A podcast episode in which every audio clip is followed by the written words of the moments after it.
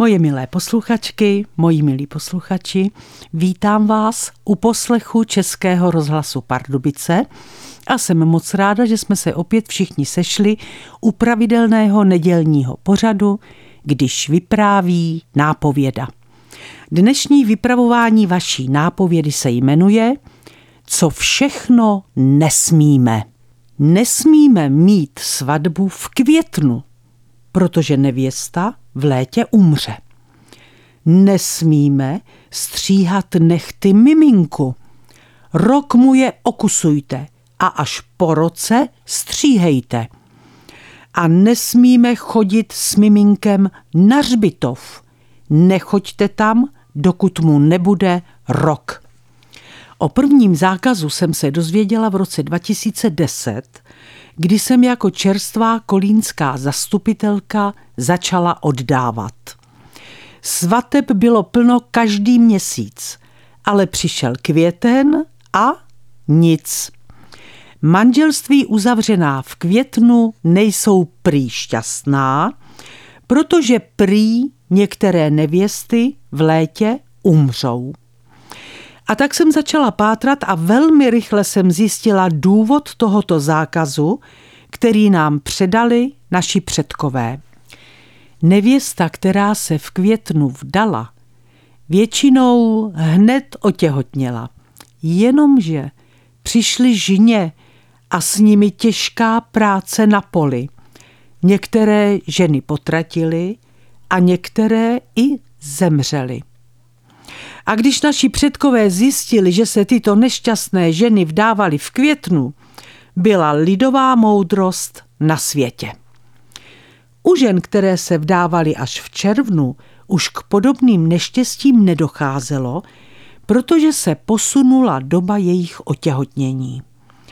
Tento zákaz opravdu vydržel až do současnosti, ale s radostí musím konstatovat, že se na kolínské radnici už několik let oddává i v květnu.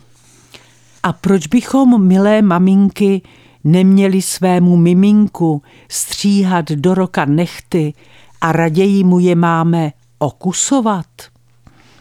Opět lidová moudrost, která pravděpodobně zachránila mnoha miminkům život – Dřív většinou v domácnostech nebyly kleštičky, nůžtičky nebo pilničky na nechty. Byly tam jedny nůžky, kterými se stříhalo všechno, co bylo potřeba ustřihnout. A tak není divu, když se mamince podařilo miminko nůžkami poranit, že některé mohlo dostat infekci a mohlo i zemřít. Proto lidová moudrost radila maminkám do roka nechtíky miminkům okusovat. O třetím zákazu, že nesmíme chodit s miminkem na řbitov, jsem se dozvěděla, když jsme jeli s Rytunkou na řbitov ukázat mamuně a babuně jejího pravnuka Františka.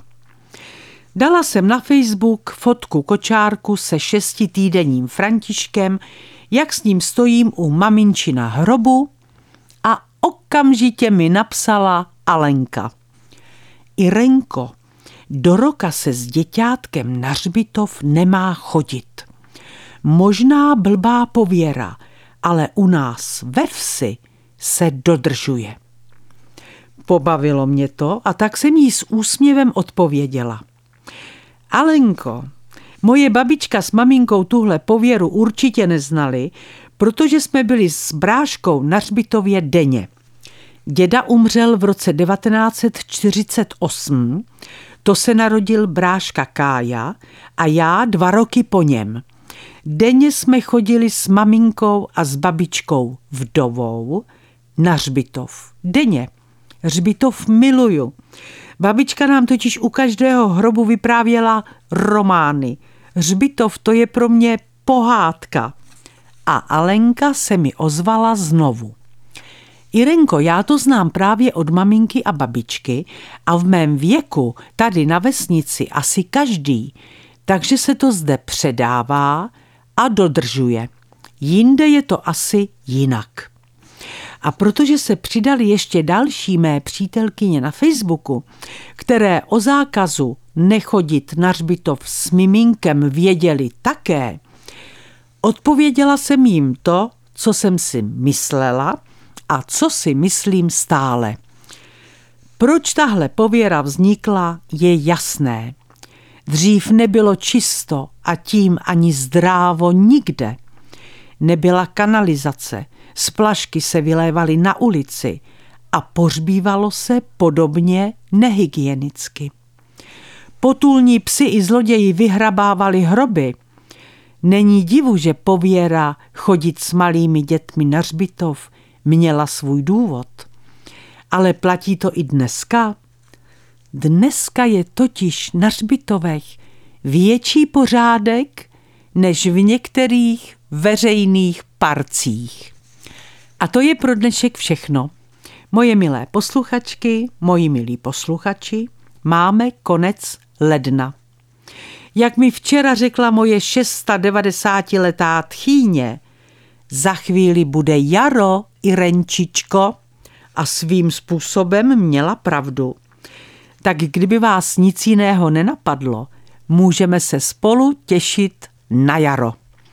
Přeju vám všem krásné, klidné dny, opatrujte se a nezapomeňte za týden v neděli zase poslouchat vaší nápovědu.